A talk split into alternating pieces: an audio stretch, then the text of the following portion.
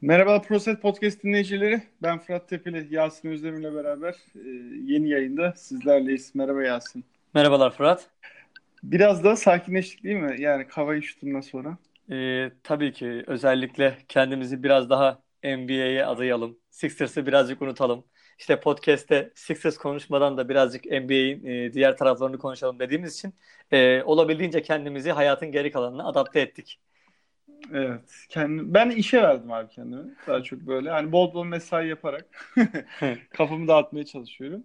Ee, evet. Bugün e, kalan son seriyi konuşacağız artık. Geçmeden önce de e, iki konferansının finallerini konuşacağız tabii. E, sonra yılın takımları açıklandı. Artık e, yavaş yavaş da MVP gibi ana ödüllerin açıklanmasına da geleceğiz. E, ve draft yani biz ne kadar oldu abi? Yaklaşık bir 15 gün oldu herhalde değil mi? Yaklaşık olarak son yayından bu zamana 13 gün civarı falan oldu. Ve bayağı bir gelişme toplandı yani. Evet. Peki.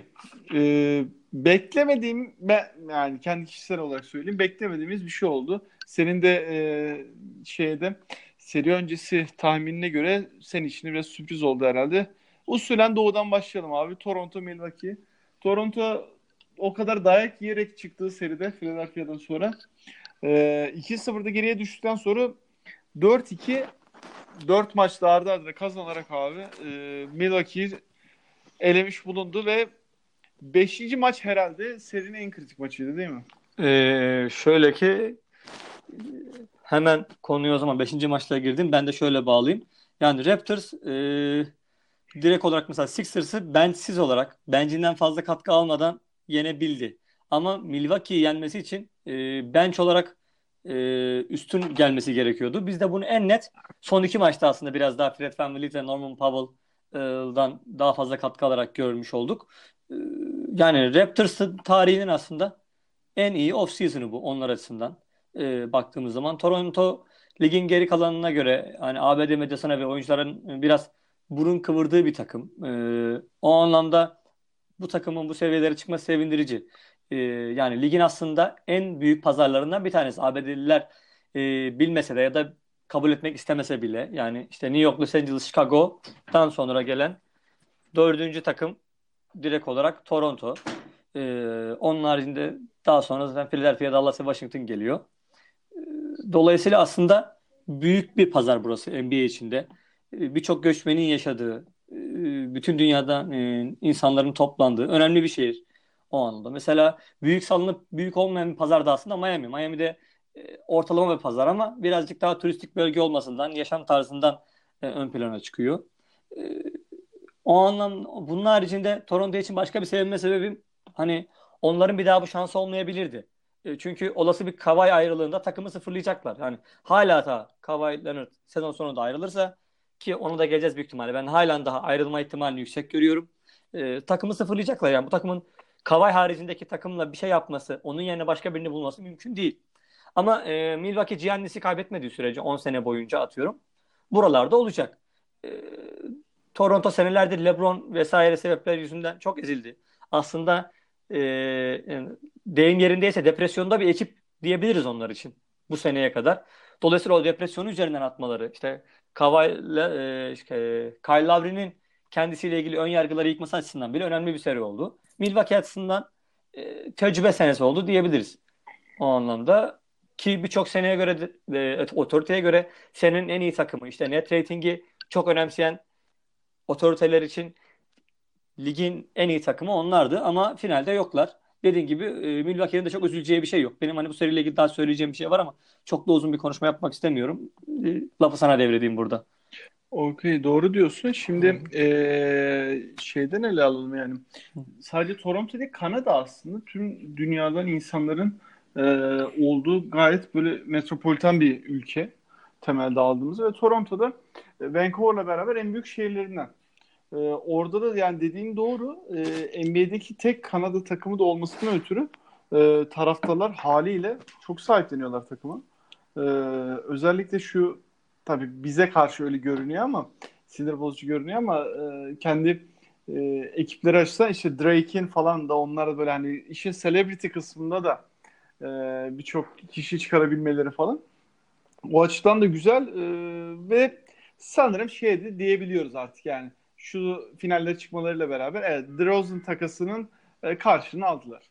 Ee, tabii ki hem de e, çok büyük bir ödülle aldılar. Hani Masai Ujiri daha çok böyle hani biraz içi boş balon bir yönetici. İşte bunu medya pazarlıyor şeklinde adlandırılan bir insandır kimilerine göre de. E, kimileri çok sever. İşte kimileri de buna e, karşı reaksiyon göstererek ya siz de bu adamı amma abartıyorsunuz. Ne başarısı var ki bunun. Her gittiği yerde böyle işte Denver'da yaptığı gibi atlayarak başka takıma geçiyor falan. Hiçbir projesini tamamlamadı gibi eleştirilere maruz kalır sıklıkla. Bence onun da yöneticiliğinin aslında bir anlamda boş olmadığını, aldığı riskin e, şöyle söyleyeyim, aldığı risk onun belki kariyerini bile bitirebilecek bir e, durum olabilirdi. E, büyük bir risk aldı. En azından şöyle söyleyeyim, Kawhi Leonard bu kadar maça bile çıkamayabilirdi. Sakatlığını yüksedebilirdi ki Milwaukee maç serisinde de biliyorsun yine sakat sakat oynadı aslında. Üçüncü maçtan sonra zannedersem direkt olarak. E, dolayısıyla on, o anlamda da önemli onlar için. Ya doğru diyorsun yani e, playoff oynamayabilirdi Kawhi. Ve düşünsen öyle bir durumda yani sen e, kulübün simge oyuncusunu takaslıyorsun. Büyük tepki de alıyorsun. E, oynadığı risk şu anda tuttu. E, abi risk tutunca da kimse de bir şey diyemiyor tabii. Evet doğrudan. Yani ondan dolayı ondan dolayı yani şu aşamada e, takas karşılığını verdi diyebiliriz ve evet haklısın. Ben de yazın ayrılma ihtimalini daha yüksek görüyorum. Kalmasına istinaden. E, ama öyle bir durumda bile ellerinde en azından Pascal Siakam gibi bir parçaları var. E, o da yani şu anda playoff'lara gayet iyi geçiriyor. Zaten kadro e, yaklaşık 7 kişiye kadar düştü. E, orada bahsettiğin şey doğru yani özellikle e, serinin son iki maçında yani 4-4'e pardon 2-2 geldikten sonra seri 5. E, 6. maçlarda birebir özellikle Fred VanVleet'in abi bütün playofflarda leş gibi oynuyordu. Orada biraz kurtardı yani kendini. E, haklısın. Aslında şöyle hani e, Sixers serisine baktığımız zaman Kyle Lowry ve Fred VanVleet karşılarında böyle Ben Simmons gibi bir fizikli oyuncuyu değil de kendi boylarındaki işte George Chili ve Bledsoe'yu falan görünce çok daha rahat oynadılar aslında. Bu anlamda Sixers'ın da bu oyuncuları savunurken ne kadar başarılı olduğunu bir kez daha görmüş olduk. Bir anlamda hani şimdi de bu tarafı var. Hani illaki e, konuyu Sixers'a getireceksek, bir değerlendirme yapacaksak e, bu Sixers'ın bu anlamda bir başarısıdır. Onun haricinde dikkat çekmek istediğim bir konu daha var benim. Hani Toronto Orlando karşısında 1-0 e, geriden başladı biliyorsun. İlk maçı kaybetti. Sixers karşısında 2-1 geriye düştü. Seriyi çevirdi. Bucks karşısında da hani 2-0 geriye düştükten sonra NBA finaline çıkmaya başardılar ki 2-0'dan sonraki havayı hatırlarsan artık seri çoktan kapanmış bitmiş. E, Kawhi artık Los Angeles'ın hangi takımına gider gibi neredeyse yazılar çıkmaya başlamıştı. E, bir tek herhalde Nick Nurse basında olumlu açıklamalar yaptı. Kimse bizim şansımız olmadığını, kalmadığını iddia etmesin henüz diye. E, ki Nick Nurse için ayrıca mutluyum ben. Çünkü adeta hani koçluğun varoş mahallelerinden gelen bir isim. E, Avrupa'nın e, çok kötülüklerinde antrenörlük yapmış bir ismin ilk sezonunda NBA finali görmesi koçluk deneyiminde çok önemli. Ki bir önceki turda seride Brett Brown'a karşı bireysel olarak yenildiğini de bence unutmamak lazım. Koçluk eşleşmesinde bence Brett Brown e, 1-0 öndeydi Nick Nurse'e karşı. E, dolayısıyla Nick Nurse için ayrıca mutluyum. E, birazcık o işte Drake'in onun omzuna dokunmaları falan başka meselelerle gündeme gelmesine rağmen ben hani böyle maç içi röportajlarda olsun falan çok takdir ettiğim, çok sempatik bulduğum bir insan. O Nick Nurse şapkalarıyla falan e, basın toplantılarında yer alması. E, dolayısıyla o anlamda da güzel bir gelişme oldu benim açımdan. Bucks sezon içerisinde 3 maç üst üste hiç yenilmemişti. Şimdi 4 kere üst üste e, yenildiler ilk defa sezon içerisinde. E, yani sağ içinde baktığımız zaman da işte Kavay'ın biraz daha fazla seri ilerledikçe Giannis'i birebir savunması seri böyle başlamamıştı o anlamda. Direkt Giannis'i savunması, Giannis'i savunması önemliydi. Diyeceklerim bu kadar. Yani Milwaukee açısından dediğim gibi çok iyi bir sezon geçirdiler. Finale çıkmamış olmaları bunu değiştirmiyor. Artık onlar da serbest kalacak oyuncularına biraz daha odaklanacaklar. İşte Middleton'ı ne yapacaklar? Brogdon ve Brook Lopez e, üçü aynı anda serbest kalıyor. E, dolayısıyla onların artık biraz daha bu rol oyuncularını tamamlama işleri var. Ama çok da uzun olmasa da Yannis'in halen daha kontratı devam ediyor. Dolayısıyla hani onu tavlayacakları ve uzun kontrat imzalatabilecekler önünde dönemleri var ve Yannis takımda kaldığı sürece Milwaukee hangi rol oyuncularıyla olsun buraları zorlayacaktır zaten. Hani onlar için daha çok genç bir ekipler. Toronto'nun yaşadığı hiçbir olayı bu zamana kadar daha yaşamadılar. Dediğim gibi aslında Toronto'ya ben sadece bu senelerin bir tesellisi diye e, bakıyorum. O kadar. Evet şimdi e, orada da şöyle gidelim abi. Şimdi Toronto'da haklısın. Yani son iki maçta özellikle Bench'in katkısıyla beraber e, Kavai'nin de bir miktar yükü azalmıştı ama Kavai da e, zaten serinin ikinci yarısını sakat sakat oynadı. E, orada da çok enteresan yani soruyorlar diyorlar ki yani nasıl hissediyorsun falan hani nasıl oynayabilecek misin tarzında. E, oynayacağım hani zaten bu zamanlarda da hani oynamayacaksak ne zaman oynayacağız minvalinde açıklamalar yapıyor. E, yani orada da tam böyle Toronto taraftarının istediği bir e, role de bürünmüştü ve bayağı da yine verimli bir seri çıkardı. Orada e, özellikle Antetokounmpo'nun savunmasında ben çok beğendim abi. E, Nick Nurse bir övgüsünde bulunacaksam yani. E, özellikle onu koşu yollarında yani üçlük çizgisinin oradan içeri drive ettiği pozisyonları çok iyi yardım getirerek abi yani ikili üçlü sıkıştırma getirerek e, verimini çok düşürdü. Ha Antetokounmpo her zaman belli bir seviyede oynadı. Evet. E, ama özellikle işte Mirot için alan açamamaları ve abi şununla ilgili övüneceğim yani bununla da. Geçen Eylül'dü bak. Şu anda Mayıs'ı bitiriyoruz. Eylül ayında derim ki bu Erik Bledsoe bir gün patlayacak. Bak patlayacak playofflar dedim dedim. Bak ne oldu şimdi. yani dediğime geldik sonunda. Evet bunu belki doğu finaline geldik. Belki gerçekten sezonda belli bir seviyede bitirdik ki en iyi beşleri de konuşacağız yayının sonlarına doğru. Hani orada belli bir hakkını elbette vermek lazım ama e, özellikle Chris Middleton'la beraber abi çok düştüler ya. E, bir anda düştüler. Yani orada Ersan her zaman belli bir seviyede katkı verdi. Antetokounmpo e, evet sezon içindeki katkısının yine altındaydı ki işte basın toplantısında da zaten sinirli bir şekilde tecrübe sorusunda da gitmiş. Ee, sana Twitter'da yazmıştım. Hı hı. Ee, doğru diyorsun. Bu, bunlar için bir tecrübe oldu ama özellikle guard kısmında e, verim çok düşünce abi. Tam tersi Toronto'nun da e, kısalarında özellikle katkılar da artınca e, bir anda seride döndü orada. Ki ilk iki maça bak öyle bir durumda yoktu yani. Evet şöyle zaten seri eğer ilk beşler üzerinden gitseydi yani Toronto bench'inden o katkı gelmeseydi Milwaukee evet bu seriyi yine e, belki 4-0'la bile alabilirdi ama bu sefer yani işte Brogdon'dan katkı gelmeye başlamıştı ya da işte acaba onu ilk beşte mi denesek e, gibi çelişkiler oldu. Biraz sonra bence çektiler. Brogdon'la e, ilk beş başlatarak seriyi bitirdiler. Onun haricinde e, senin hani işte Ersan ve Brook Lopez'le ilgili söylediklerim vardı. Brook Lopez zaten birinci maçı kurtaran adam aslında o anlamda. E, Milwaukee adına. İkinci maçta Ersan bir anda sahneye çıktı. Direkt o maçta ben Ersan maçı olarak Ersan'ın hanesine yazarım açıkçası. Ki e, hani birinci maçta mesela Kyle Lowry'e özellikle değineceğim. Benim hayatımda gördüğüm en iyi Kyle Lowry performansı o olabilir. Hani ben yani çok yalan söylemeyeyim. Çok böyle aşırı Toronto maçı izleyen bir adam olmadım bu seneye kadar. Dolayısıyla hani diğer senelerde ne yaptığını da o kadar çok iyi bilmiyorum. Playoff'larda çok iyi performanslarını görmedik tabii ki ama hani benim izlediğim en iyi Kyle Lowry performansı o birinci maçtaki performansıydı. Hani ben anladım Kyle Lowry'nin o maçta aslında bu seriye başka bir kafayla geldiğini. Ha yine mükemmel miydi ama en azından bekleneni verdi.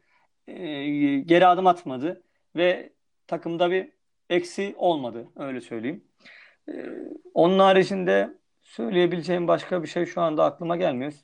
Senin varsa. Ee, yani sezon içi yaptıkları Mirotic takasının e, karşını alamadılar abi. Evet. İşte burada alman lazım zaten yani sezon içinde zaten çok ihtiyacın yok. İlk turda evet ihtiyacın yok ama burada abi oynaması lazım. Burada olmalı. E, haklısın. E, biz hatta hani en iyi takası belki o anlamda en, en rahat, en cuk oturacak takasın e, tabiri caizse Milwaukee'nin yaptığını belirtmiştik. Ama ne yazık ki dediğin gibi yani şöyle söyleyeyim. James Ennis takası çok daha başarılı oldu öyle söyleyeyim.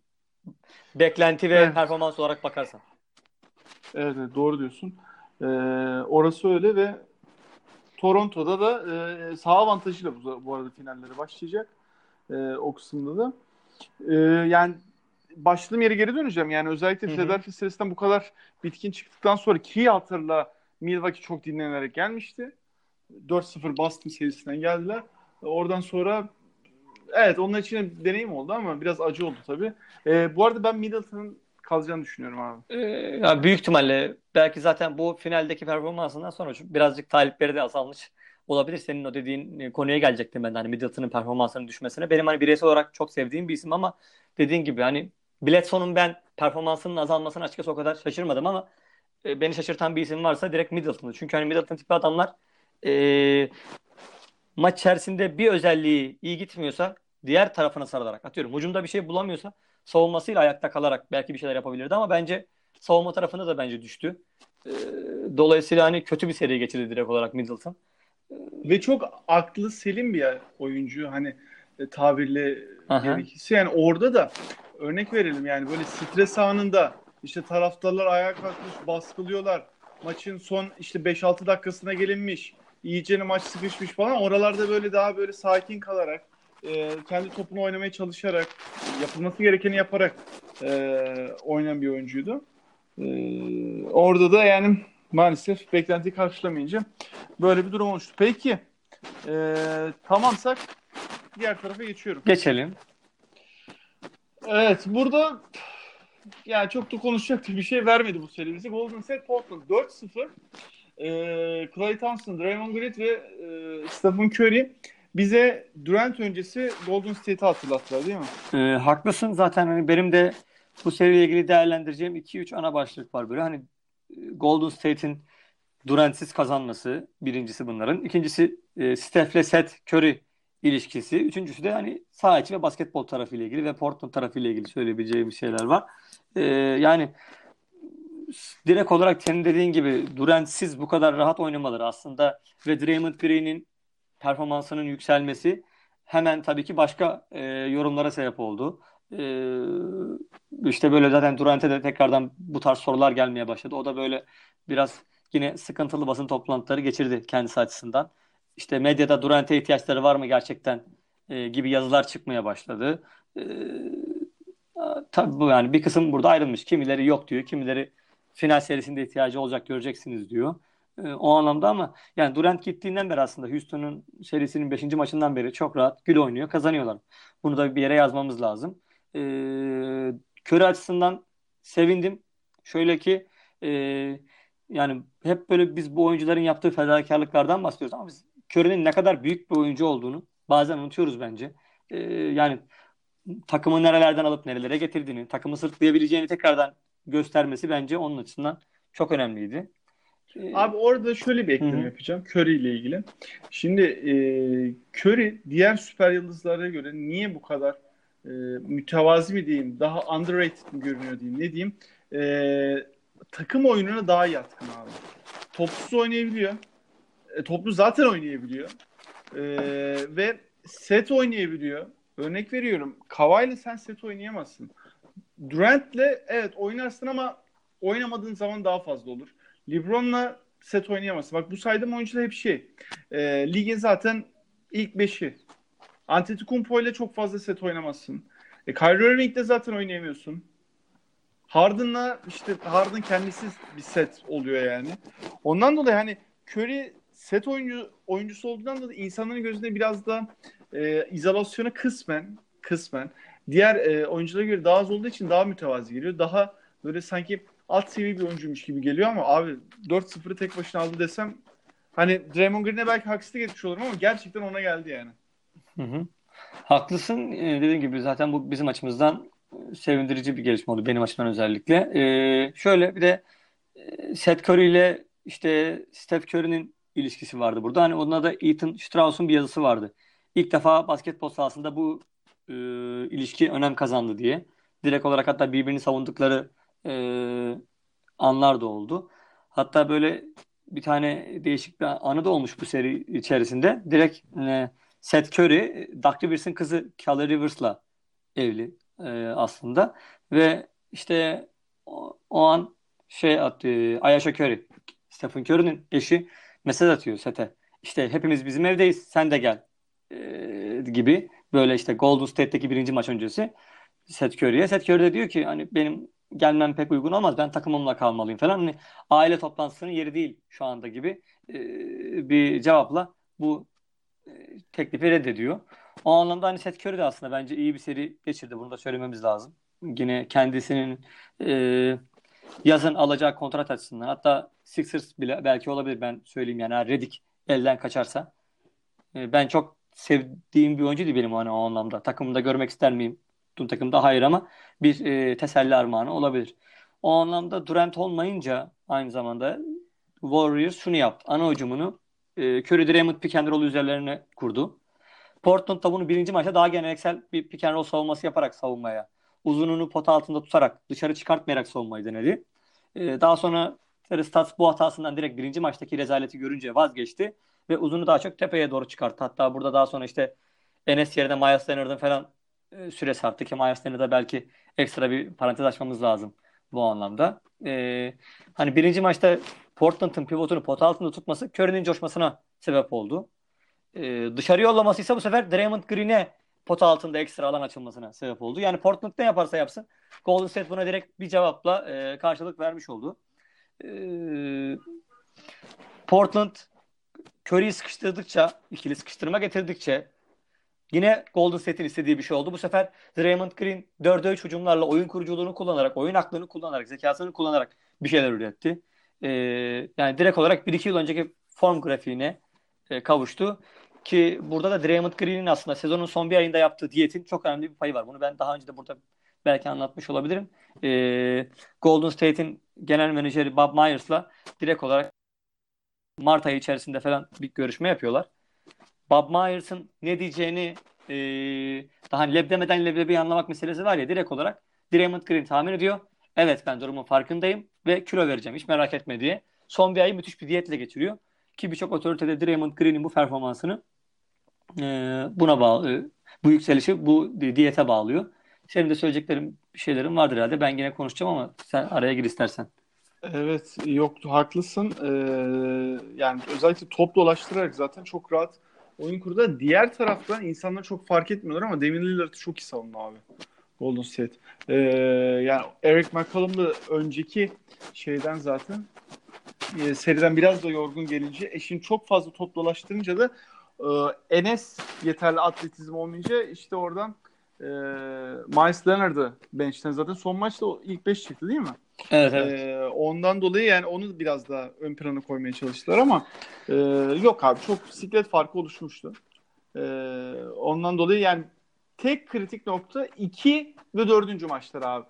Başa baş girdiler son e, düzlüğe diyeyim. Orada abi zaten e, alamıyorsan Golden State'e karşı zaten artık oradan gidiyor yani. Oraya kadar getirebiliyorsun çünkü.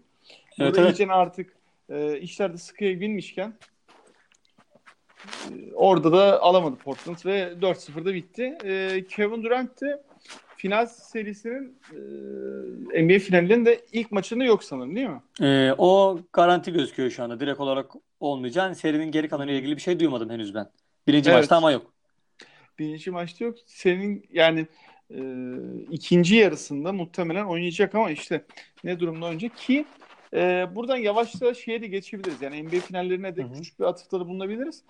Orada şöyle bir durum var. Yani işte Kevin Durant olmasa işte çok daha iyi top dağıtıyor Golden State. Evet abi doğru. Daha iyi top dağıtıyor. Kevin Durant iyi bir pas istasyonu değil. Daha izolasyona dayalı bir oyun oynuyor. Evet ama abi Kevin Durant'tan da NBA'de hani Kyrie Irving belki bir alternatif dersin ama bir tane var abi. En sıkıştığında ver çözsün sana işi. Bak e, Kawhi tüm playoff'ta Durant tarzı oynayabildi. En sıkıştığında izolasyon oynadı. Şunu yaptı bunu yaptı ama bu işine piri abi Durant.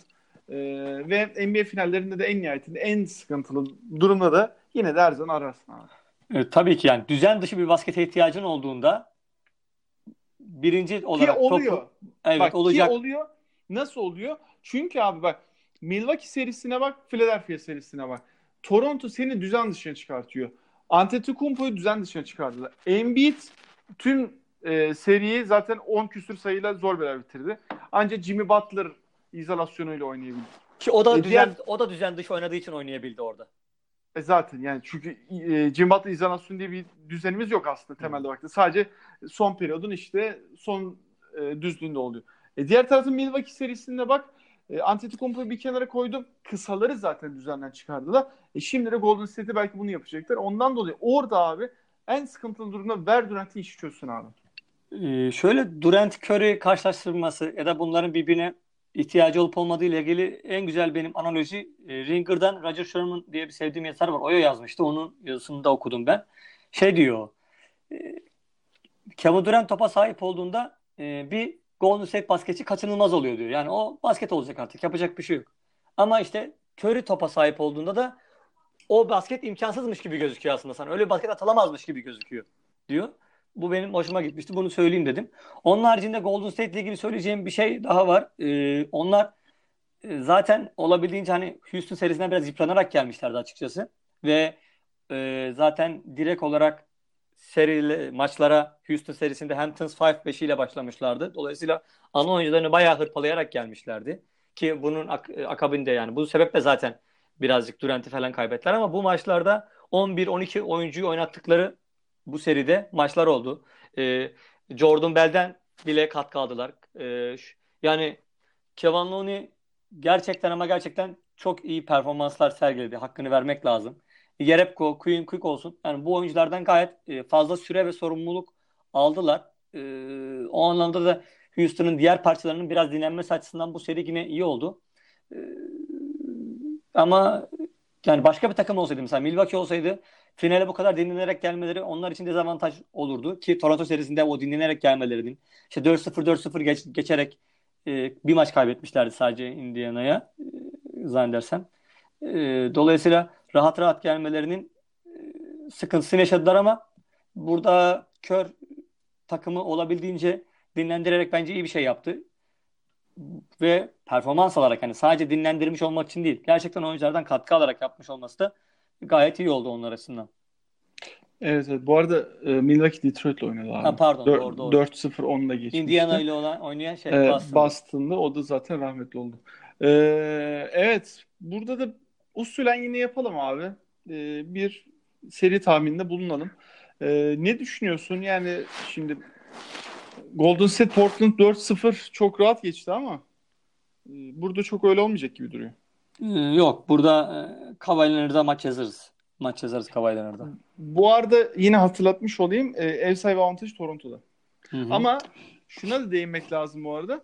E, Boston'dan sonra ki yaklaşık 50 yıl olmuş üzerine geçeli e, ardı ardına 5 final yapan, NBA finali yapan ilk takım Golden State ve geçtiğimiz 4 finalde de 3 şampiyonlukları var abi. Evet yani modern zamanların en uzun süreli e, dominant takımı direkt olarak. Yani bu 2000'li yıllardan sonraki en mükemmel takım direkt olarak Golden State. Şu anda bunu açıkça söyleyebiliriz bence. Ki yani kaybettikleri bir finalde bir hepimiz biliyoruz yani. Yani. Ee, o da e, ellerin ucundaydı. Ee, ne diyorsun? Ee, ya ben 4-2 Golden State diyorum. İki maç ben veriyorum. De, ben de 4-2 Golden State diyorum abi. Ee, o da bahsettiğin doğru. Bir maç Kava'ya yazarım. Bir maçta biraz psikolojik olarak da toparlandı abi. Bench'ini yazarım. Ee, şey konusunda çok haklıydın. Golden State'in biraz daha geniş rotasyonla Portland serisini geçirmesi. Özellikle ben Kevin Looney'nin bir kendine kontrat kaptığını düşünüyorum yani. Çok iyi seri geçirdi. Ve yani iyi bir rotasyon uzun olabileceğini gösterdi. Acaba Sixers'ımızın ee, yedek uzun olabilir mi? Valla olabilir evet. Ee... Yok olabilir. Yani çok modern hareketli böyle. Ee, kısmen ince kalıyor ama atletizmi ve hızlılığı gayet makul yani.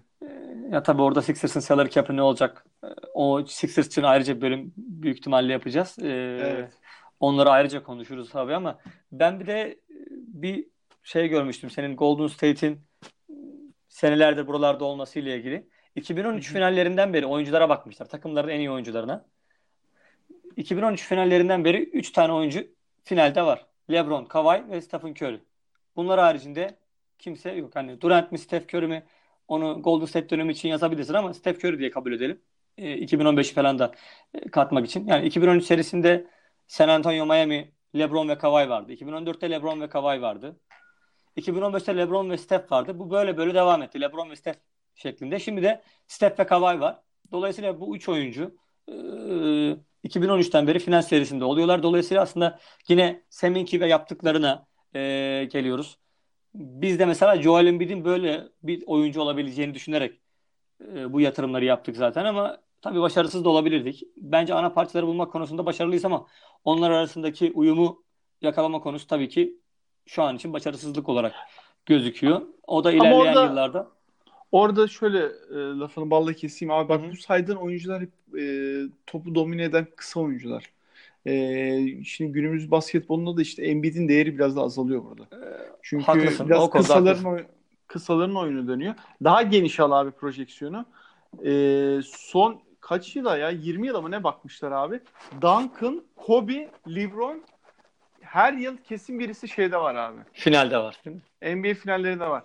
Duncan o zamanlarına bak uzunlar nasıl değerli. Sonrasında zaten yavaş yavaş böyle iş artık kısaların oyuna dönüyor. Ve şu anda da zaten domine eden oyuncuları görüyorsun abi. Klay Thompson, Stephen Curry, Durant hep bunlar toplu oynayabilen adamlar. Dolayısıyla iş geliyor geliyor bizim için. E, Ben Simmons'ın şutuna mı geliyor? Ya yo yo şutuna gelmese de yani yine de evet Ben Simmons'ın eline bakıyoruz orada ki e, hani Embiid'in mi tavanı daha yüksek, Ben Simmons'ın mı daha yüksek? Bak ben hiçbir zaman orada emin değilim. Herkes Embiid diyor, kesin kapıdan hemen konuşuyor. Hiç düşünmeden ama ben o kadar emin olamıyorum abi. Ya ya da şöyle söyleyeyim. Yani o arasındaki fark o kadar açık değil. Öyle söyleyeyim. Direkt olarak Embiid diyemeyiz dediğin gibi. Yani e, çünkü yani Ben Simmons'ın birkaç özelliği birazcık böyle NBA standardında olsa hani standart bir şutör olsa yani şeyi kastetmiyorum. Hı hı. iyi bir şutör olmasını kastetmiyorum. Yani Andre Iguodala kadar atabilse mesela örnek vereyim. Evet. Yeterli zaten. Ee, haklısın. Ee, diğer taraftan da yavaştan artık şeye geçelim istersen. Ee, sezonun en iyi beşlerine. Olur. Zaten Portland'la ilgili Ee, çok fazla bir şey söylemeyeceğiz herhalde. Bilmiyorum ama. Evet burada söyleyecek bir şey yok. Yani onların da tek sıkıntısı salary cap. Ee, yüksek Ya kontratlı o- oyuncuları var ve orada biraz flexible'ları da var. Ya o takımın tavanı bu kadar. Bence bunu görmüş olmaları lazım. Ana resmi artık bence değerlendirmeye almaları lazım. Hmm, Yani bu takımla devam edeceklerse maksimum şey, e, Batı finaline gelip tıkanacaklar. Ki onların geçen sene e, yani daha yani New Orleans'a 4-0 elenip buralara gelmiş olmaları aynı çekirdekle yine büyük bir başarı bence onlar açısından. Hani onlar açısından kesinlikle başarılı bir se- sezon geçmedi. Ki biz onların takımını genel olarak beğenmediğini senin de benim de hani hep söylüyoruz. Ee, Ee, dolayısıyla- geçti mi geçmedi mi sence? Ya- yani bence başarılılar ya. Bence de başarılılar. Hı. Ben bir an hani başarılı değiller dedin zannettim Yok yok de. başarılılar. E, ki abi burada şöyle söyleyeyim. NBA finaline Nurkic'siz geldiler. Evet bir de öyle bir durum var. Eksik kadrolu. Hani zaten zayıf olduklarını söylüyorum. Mesela 3-4 numarada Mo Haklıslı Aminu belki biri 2 ay oynuyor. Bir, öbürü bir ay birazcık oynuyor falan böyle. E, Düzenli bir katkı alamıyorlar orada. Çabuk sakatlanabilen oyuncular her ikisi de. E, dolayısıyla hücum katkısı forvet kısmında sıkıntılı. E, savunma yapamayan işi guard ezberiyle tabii hep bunu söylüyoruz. Oynuyorlar. Buna rağmen hep bir şekilde işte bu senede Rodney Hood gibi bir parçayı bulup çıkardılar. Birkaç senedir bench'te artık yatan, küflenen Myers Leonard çıktı bu seride bir şeyler yapmaya çalıştı. Ama dediğim gibi bu takımın tavanı bu yani. E, haklısın. Peki. E, NBA'nin en iyi beşi Harden, Curry, Antetokounmpo, Paul George, Jokic. Var mı itirazın? Ee, yok. Burada işte Embiid'in birazcık az maç oynaması yok içi öne çıkardı. Evet evet yani burada da çok böyle şey yapacak bir durum yok. Yani itiraz edecek bir durum yok. Yok hiç tüm sezon oynadı. Ki playoff'larda da çok iyi oynadı. Hakkını verelim. Ee, orada ilk 5 biraz şey makul bir durum oluşturuyor. İkinci 5 Damian Lillard, Kyrie Irving, Kevin Durant, Kawhi Embiid. Var mı itirazın? Hayır yok benim burada. Ee, burada insanların aklına şey giriyor yani hani doğal olarak hani en son olan insanların aklına daha çok kalıyor ya işte Kyrie Irving'in e, playoff'lardaki biraz kötü performansı insanın şey e, aklına geliyor ama değil yani bu düzensiz Boston'da yine e, saha avantajıyla en azından doğuda playoff'a girmelerinin en büyük etkenlerinden biri de Kyrie Irving'ti yani onu unutmamak Ya da lazım. şöyle bakalım. Üçüncü takımdaki Westbrook'la Kemba'yı Kyrie'nin önüne koyar mısın bu sene? Ben yine koyamam açıkçası öyle söyleyeyim. Ya Kem, Kemba evet iyi bir sezon geçirdi ama e, yok ben de koyamam. Ya, Hakkını verelim yani. Ee, burada atıfta bulundu hemen üçüncü takımı için Westbrook, Kemba, Blake Griffin, LeBron, Rudy Gobert. yani ben şöyle söyleyeyim. Ben playoff'a kalmamış kimseyi almazdım diyorum. Kemba ve LeBron'u almazdım dolayısıyla açıkçası. Yani LeBron'a saygımız sonsuz. Oynadığı maçlarda e, yine dominant bir LeBron senesi bize izletti açıkçası ama 55 maç oynadı. Hani madem Embiid'i maç oynamadığı için birinci takımdan ikinci takıma düşürüyoruz. LeBron'u da o zaman bence almamamız lazım. Ee, yok aynı fikirde değilim. Hmm. Şöyle ifade edeyim.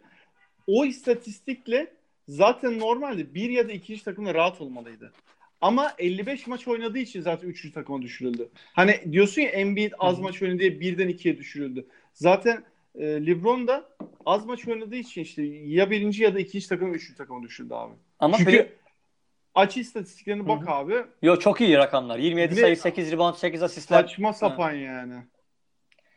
Ee, ama Normalde yani, onu yapana MVP yapıyorsun işte yani. O, o istatistiği yapanı zaten MVP yapıyorsun. Ya, haklısın ama yani orada da takımının playoff'a katamamış olması, ilerletememiş olması benim hani bir soru işaretim. Yani ben bu sene için LeBron'a da bir dinlenme şansı o anlamda e, verirdim. Öyle söyleyeyim. Ama tabii burada Hı. sana da şöyle de bir e, katkıda bulunayım. E, yılların verdiği bir marka da burada şeyi çıkartıyor yani. Öne de çıkartıyor evet. yani. Hani ya. sen 10 sene, 15 sene zaten belli bir standartı koruduğunda kötü bir sezon geçirsen bile yine de en iyi 3 e, takımdan birini alıyorlar seni. Ben de sana şöyle katkıda bulunayım. Hani LeBron'u çıkartırdın da o zaman yerine kimi alırdın dediğin zaman açıkçası çok e, kalamadığı için üzüldüğüm yani Clay Thompson zaten çok konuşuldu ama bence Clay Thompson sezonun bir kısmını kötü geçirmişti. O yüzden şey yapmıyorum. Onu çok değerlendirmeye almıyorum. Ha, ben çok severim bireysel olarak Clay Thompson'ı. O ayrı. Onun haricinde birazcık da Bradley Beal ama onun da takımının durumu bence ortada. Dolayısıyla hani LeBron'u çıkarttırdım ama yerine güçlü bir adayın var mı dersen o da yok açıkçası. Onu da söyleyeyim. İşte ben mesela çok takıma takılmadığım için hı hı. ben burada Bradley Beal'e çok üzülmüştüm. Hı hı. Ama kısalarda da öyle bir durum oluşmuş ki şimdi abi birinci takıma koyamazsın tabii ki Bradley Beal'i. O kadar değil. İkinci takıma evet yine koyamıyorsun. Üçüncü takıma bir tek koyma ihtimali var. Orada triple double yapan Westbrook'u mu çıkaracaksın? Yoksa kariyer sezonu geçen Kemba'yı mı çıkaracaksın? Yani e, burada da tabii şöyle bir tartışma çıktı direkt bu beşlerden sonra. İşte dediğin gibi az önce bahsettim hani Warriors'lı oyuncular neyin fedakarlığını yapıyor meselesi hep konuşuluyor ya. Clay Thompson aslında All NBA takımına seçilemeyerek bu sene kazanacağı bir 30 milyon dolardan olmuş oldu toplamda. E, dolayısıyla e, Durant olmasaydı, Curry olmasaydı ya da sadece Durant olmasaydı öyle söyleyeyim. Clay Thompson sürekli olarak All NBA olacak istatistikleri rahatlıkla elde edebilirdi. Ama bu kadar şampiyon olamayacaklardı bu sefer. E, hani Steph'le KD'ye bakarsan birlikteyken büyük ihtimalle asla sayı kralı olamayacaklar. E, birbirinin biraz topundan çalıyorlar. Yani yaptıkları fedakarlık bu. Clay Thompson 30 milyon dolarlık bir fedakarlık yapıyor. Ee, onun haricinde Kemba ise e, ve Lillard tabii ki ikisi de All-NBA'ye seçilerek artık Supermax kontratlara uygun hale geldiler. E, ve daha yüksek kontrat alabilecek hale geldiler. E, bu oylamadan sonra tabii gazetecilerin bile kendi içlerinden bazı tepkiler oldu. Bu oylamayı biliyorsunuz hani gazeteciler yapıyor. Dolayısıyla hı hı. gazeteciler kendileri oy vererek aslında bir oyuncunun e, maaşına katkıda bulunmuş oldular ya da kimin o maaşı alıp alamayacağı ile ilgili bir karar vermiş oldular. Bu da ne kadar etik tabii orası tartışmalı. Ee, e, çünkü direkt olarak hani gazeteciler bir karar vermiş oldu ve maaşı Clay Thompson yerine Kemba ile Lillard alsın demiş oldular. Ee, toplamda benim öğrendiğim rakama göre direkt olarak toplam kontrattan bahsediyorum. Kemba Walker e, 80 milyon dolar daha fazla bir para kazanamayacak hale geldi şu anda. Ki Charlotte onu verir mi vermez mi o da ayrı e, tartışma konusu. Onun haricinde en şaibeli oylar olarak da kaydettiğim bir şey var. Dwayne çıkan ikinci takım oyu var bir tane. Hani o duygusal bir oy olarak şu an kabul edebilirim ama Sacramento'dan çaylak Marvin Bagley'e çıkan üçüncü takım oyu var bir tane. Bu arkadaşı bana getirin. Kimse o. ya bunlar oluyor. Her yıl var böyle evet. antin kuntin bir tane oyla. Ee, haklısın ama e, genel beşlerde kötü bir oy yok ya. Yani makul. Ee, 110 na yakın e, gazeteci oyluyor. E, bu gibi yüksek sayılarda falan çok böyle enteresan sonuçlar da çok fazla çıkmaz. Yani böyle antin kuntin e, 3-5 oy çıkabiliyor ama dip toplamda aldığında zaten bunlar eriyorlar. Ya ondan şey diyorsun. Dolayı, arada onlar evet kayboluyor diyorsun onların etkisi. E, kayboluyor. Ondan dolayı yani şu 3 takıma baktığında e, dediğim gibi Bradley Beal dışında çok fazla göze batan yok. Yani onda da dediğin gibi yani de, abi takımı kötüydü. Bütün topları o kullanıyordu. Ondan dolayı böyle rahat oynadı da deyip hemen bu şeyin argümanın arkasına saklanabilirsin. Ondan dolayı çok da bir problem yok yani. Ee, ki evet Kemba'da 80 civarı bir fark edecek yani. Ee, peki buradan da bir savunma beşlerine geçelim abi. İlk 5 Gobert, Antetokounmpo, Paul George, Marcus Smart, Eric Bledsoe. Ee, burada da herhalde şey muhabbeti var değil mi?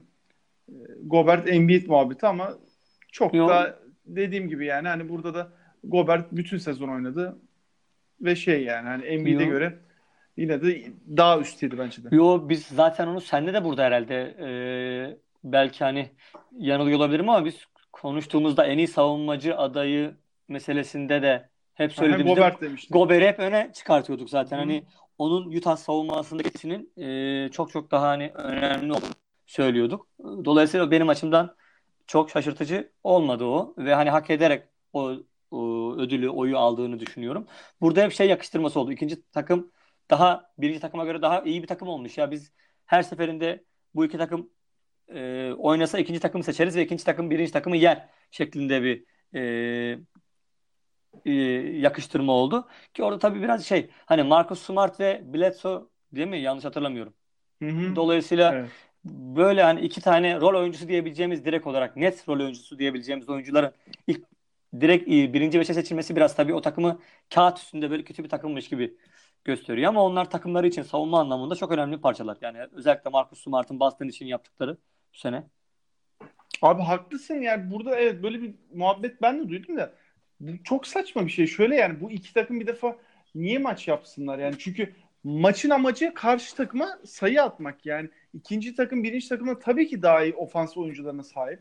Yani ona bir şey demiyoruz da ha burada en iyi ofans beşi seçmiyoruz ki tam tersi en iyi savunma beşi seçiyoruz.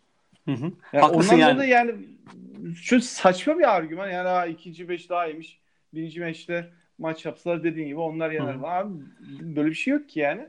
Ee, diğer taraftan ikinci beş onu da sayın bu arada. Hani muhabbetini yaptık. Draymond Green, Clay Thompson, Kawhi, Jrue Holiday ve Embiid. Draymond Green ve Clay Thompson'ı hangi kafayla yazdılar hiçbir fikrim yok abi. Yani yani şöyle ben, söyleyeyim. Ben, benim kafam hiç oturmadı. Yani aslında onlar şey işte bu, bu ezbere bir seçim olmuş biraz anladın mı? Bu hani mesela Draymond Green'in evet şu serideki performansıyla yazabilirsin ama bütün sezonuna baktığın zaman ikisi de mükemmel sezonlar geçirdiler mi? Dersen hayır. Dolayısıyla bu sene için yani bu iki oyuncu evet iyi savunmacılar da olsa bu sene için bunu hak etmediler diyebilmemiz lazım direkt olarak. Ki bu sene Aynen. bu senelik bir ödül. Yani bir, biz burada bir kariyeri ödüllendirmiyoruz. Hani benim LeBron James'e e, almazdım dememin sebebi de o. Evet isim çok ağır. Hani LeBron James'i nasıl almazsın? Herkesin aklına gelen ilk soru bu tabii ki ama biz biz burada oyuncunun kariyerini ödüllendirmiyoruz. Sadece sezonluk bir değerlendirmeye baktığın zaman bu iki oyuncu diğer oyunculara göre o kadar da hak etmedi bunu. Kesinlikle öyle. Ee, yani burada biraz şey ne mantıklı. Yani Mayıs'tan sonra pardon yanlış ifade ettim. Nisan'dan sonra e, formlarında toparlama var bu iki oyuncunun. E, hani son formları iyi oldu diye mi kafalar oraya kaydı bilmiyorum. E, her neyse şeyleri çaylak beşlerini çok değinmeyeceğim abi. Orada çok sürpriz yok. Zaten ilk 5 sıra en iyi 5'i oluşturdu orada da. Ee, ki muhtemelen en iyi çaylakta Luka Doncic seçilecek. Ee, onlar da daha açıklanmadı henüz ama ona çok değinmeyeceğim. Ee, bir de drafta geçelim. Hı hı. Umut Fakir'in ekmeği tabii. Ee, biz orada %1'lik şansımızla umutlu bir bekleyişte bulunduk ama tabii tutmadı. %99 e, olan oran e, geçerli oldu. E, biraz enteresan bir e, ilk 6 seçimi olacak. E, New Orleans Hornets e, abi burada özür dilerim New Orleans Pelicans. Evet. Aklım Hornets'e gitti. Yani biz Eski rahmetli. o kadar alışamamışız Pelicans'a halen de. İkinci Grizzlies, 3 New York ki burada New York'lar ağlıyor abi. 4 Lakers. Lakers yine vurdu turnayı. 5 Cleveland. E, Cleveland ağlıyor bu arada. 6'da Phoenix Suns. Bir diğer ağlayan da Phoenix Suns. Herhalde abicim bu oranlara bakarsak ki e, draft lotaryası öncesi ihtimaller matematiğini oturttuğumuzda e, artık tanking'in çok da geçerli olmadığını görüyoruz değil mi? Ee, ya bence bu sene öyle yorumlar yapıldı bu seneki kuraya göre ama bence birkaç sene daha geçmesi lazım. Direkt olarak hemen şey oldu. İşte bak e, Adam Silver başkan bir karar aldı. Hemen bitirdi. Yerle yaksan etti ligde ve e, bu yeni sistem işe yaradı. Artık takımlar tanking yapamazlar gibi ama ben öyle düşünmüyorum. O kadar sert değil. Ama Yasin %25'ti bak. Sonuncu olan takımın birinci seçim oranı %25'ti. Oradan buraya geldi. Ya o, o konuda haklısın ya. Büyük bir oransal değişim var ki hep şöyle oluyor. Yani sanki New Orleans şehrinde bir kriz çıkıyor kulüpte, organizasyonda ve NBA yönetimi her seferinde onlara bir böyle el uzatmış gibi bir şey oluyor. Yine öyle oldu. E, mesela Sixers'ın birinci sırayı almasında da hatırla. Direkt olarak Seminci istifa ettirilmiş. E, takım rezalet durumda. E, böyle direkt olarak o kadar sene tanking yapan takım bir anda birinci sırayı almıştı. Sanki orada Sixers'a bir el yardım etmiş gibiydi neredeyse. Hani benim aklıma direkt böyle senaryolar geliyor. Ee, tabii yani ki yani Illuminati mi diyorsun? Ya yakıştırmalar olabilir tabii. Neden olmasın? yani e, dolayısıyla e, tabii ki ilk e, baktığın zaman e, sonuca direkt en çok orana sahip takımların altısı da direkt olarak aşağı düşmüş oldular. İşte Knicks, Suns, Cavaliers, Bulls, Hawks, Wizards. Hawks zaten bu e, şeyin direkt kaybeden herhalde bu senenin 8. ve 10. sıradan seçecekler. E, Lakers, Pelicans, Grizzlies'a direkt yükselenler. E, Lakers'a olası bir Pelicans takasında da bir iyi bir draft hakkı daha vermiş oldular ama bu draftın zaten özelliği genelde e, yani tek oyunculuk bir draft olarak görülüyor. Zion Williamson. Diğer oyuncuların birazcık e, vasat olması bu draftın önemini azaltıyor. Diyoruz diyoruz ama bir şey daha söyleyeyim. Böyle draftlardan da iyi e, scouting ekibine sahip takımlar çok iyi parçalar çıkartabiliyor. Örnek e, San Antonio'nun çok 10 15. sıraydı galiba Cavaliers'ın. Zamanında onu bulması. Hı hı. E, hı hı. 2013 draftında e, Antetokounmpo'yu Milwaukee'nin seçmesi mesela 2013'te zayıf bir drafttı normalde. İşte orada Seminki bile mesela 11. sırada Michael Carter Williams'ı seçmişti. Ee, ki hani Seminki'nin de başka hastalıkları, takıntıları vardı. Büyük ihtimalle Antetokounmpo ile ilgili fazla elinde veri, bilgi olmaması e, ya da birçok takımın aslında belki öyle veri, bilgi fazla yoktu onunla ilgili. Artık Milwaukee bir kumar oynadı. Tuttu da diyebilirsin ama e, sonuçta bu tarz draftlarda böyle kötü draftlardan da kimsenin beklemediği oyuncular bir anda çıkabiliyor. E, hani böyle tepesi ilk 2-3 sırası çok yoğun olmayan ve kesin favorilerin olmadığı draftlarda. E, bu da hani o anlamda bu alt sıradaki takımları biraz daha rahatlatabilecek bir gelişme. Sürpriz oyuncular çıkartabilirler. E, ama New Orleans'a e, Zion Williamson artık hayırlı olsun diyebiliriz. Ama ben e, sonunda ekleyeyim tankingin bitip bitmediği ile ilgili de biraz daha bekleyelim diyorum ben ama bu sene tabii ki direkt olarak e, sanki NBA e, silip süpürmüş gibi duruyor bu hadiseyi. Vallahi ne bileyim e, sen yine biraz da e, dikkatli Aynen. yorum yapmaya çalışıyorsun ama bence yok abi artık bu dakikadan sonra. Çünkü ilk dört sıranın e, şeyi aynı. Yüzde olarak e, ihtimali aynı. E, ki New Orleans'te oradan vurdu. E, Evet Zion Williamson buranın biraz şeyi işin pastası ama e, Morant bir de R.J. Barrett kısmen daha dengeli oyuncular. Yani Williamson'ın e, çok çok abartılı bazı özellikleri var ama evet çok e, defektleri de var. Özellikle boyunun kısa olması, diğer taraftan şutunun e, zayıf olması gibi. E, bakalım yani hı hı. onları da göreceğiz ama şey konusunda haklısın yani böyle draftlarda da arkadan çok iyi yakalayabiliyorsun e, Philadelphia'nın ikinci turda bol bol draftı var. E, bunları böyle 2-3 tanesini birleştirip bir ilk tur draftına kapak atma niyetleri de olduğunu söyleniyor. Evet. E, özellikle söyleyelim istersen 24. sıra Philadelphia'nın 33-34 Philadelphia'nın ki bunlar işte 33 ve 34 beraber paketlenip yukarı çıkılabilir. Ee, onun haricinde 42 ve 50, 44. 42 ve 40. 54 var. 42 ve 54 şu anda benim gördüğüm. Önümdeki 44 abi. 44 mü diyorsun? Aynen. Ee, onun haricinde 42 Atlanta.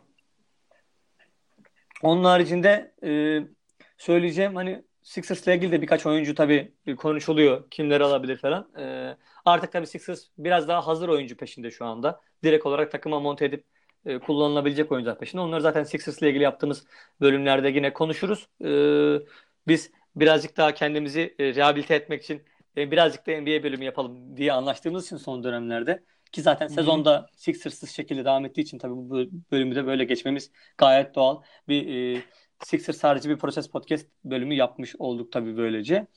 Onun haricinde draftla ilgili söyleyeceğim bir noktada işte dediğin gibi Morant'ın Memphis tarafından seçilebileceği ve artık e, işte Mike Conley'i daha rahat takaslayabilecekleri en azından o gittiğinde e, yatırım yapabilecekleri bir oyuncuyu buldukları söyleniyor.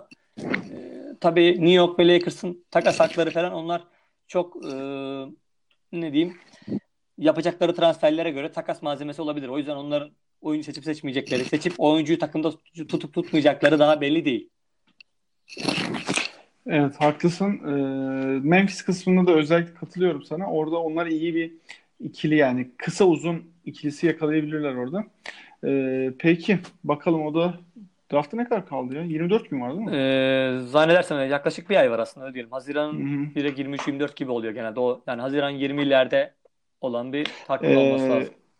usulen yine bir draft podcast'i de yaparız. Orada da biraz konuşuyoruz ama dediğim gibi geçen yıla istinaden bu draft biraz daha zayıf duruyor. Ee, peki NBA finalleri Cuma günü başlıyor. Ee, orada da biz de yorumlarımızda bulunduk. Ee, Toronto e, Milwaukee serisini konuştuk. Portland e, Golden State serisini konuştuk ve bunlarla bağlantılı olarak NBA finallerine de ufaktan bir değindik. Sonrasında beşler e, hem All NBA hem savunma hem de e, rookie beşleri. Diğer taraftan da bir drafta küçük bir değindik.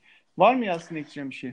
Yo herhangi bir şey yok. Seninle NBA konuşmak gayet bize iyi geldi. Uzun zamandır zaten gene yapmayı planlıyorduk e, bu bölümü. Evet. Ee, yani biz NBA konuşmaya elimizden geldiğince takip edebildiğimiz ölçüde devam edeceğiz. Teşekkür ederim ben sana.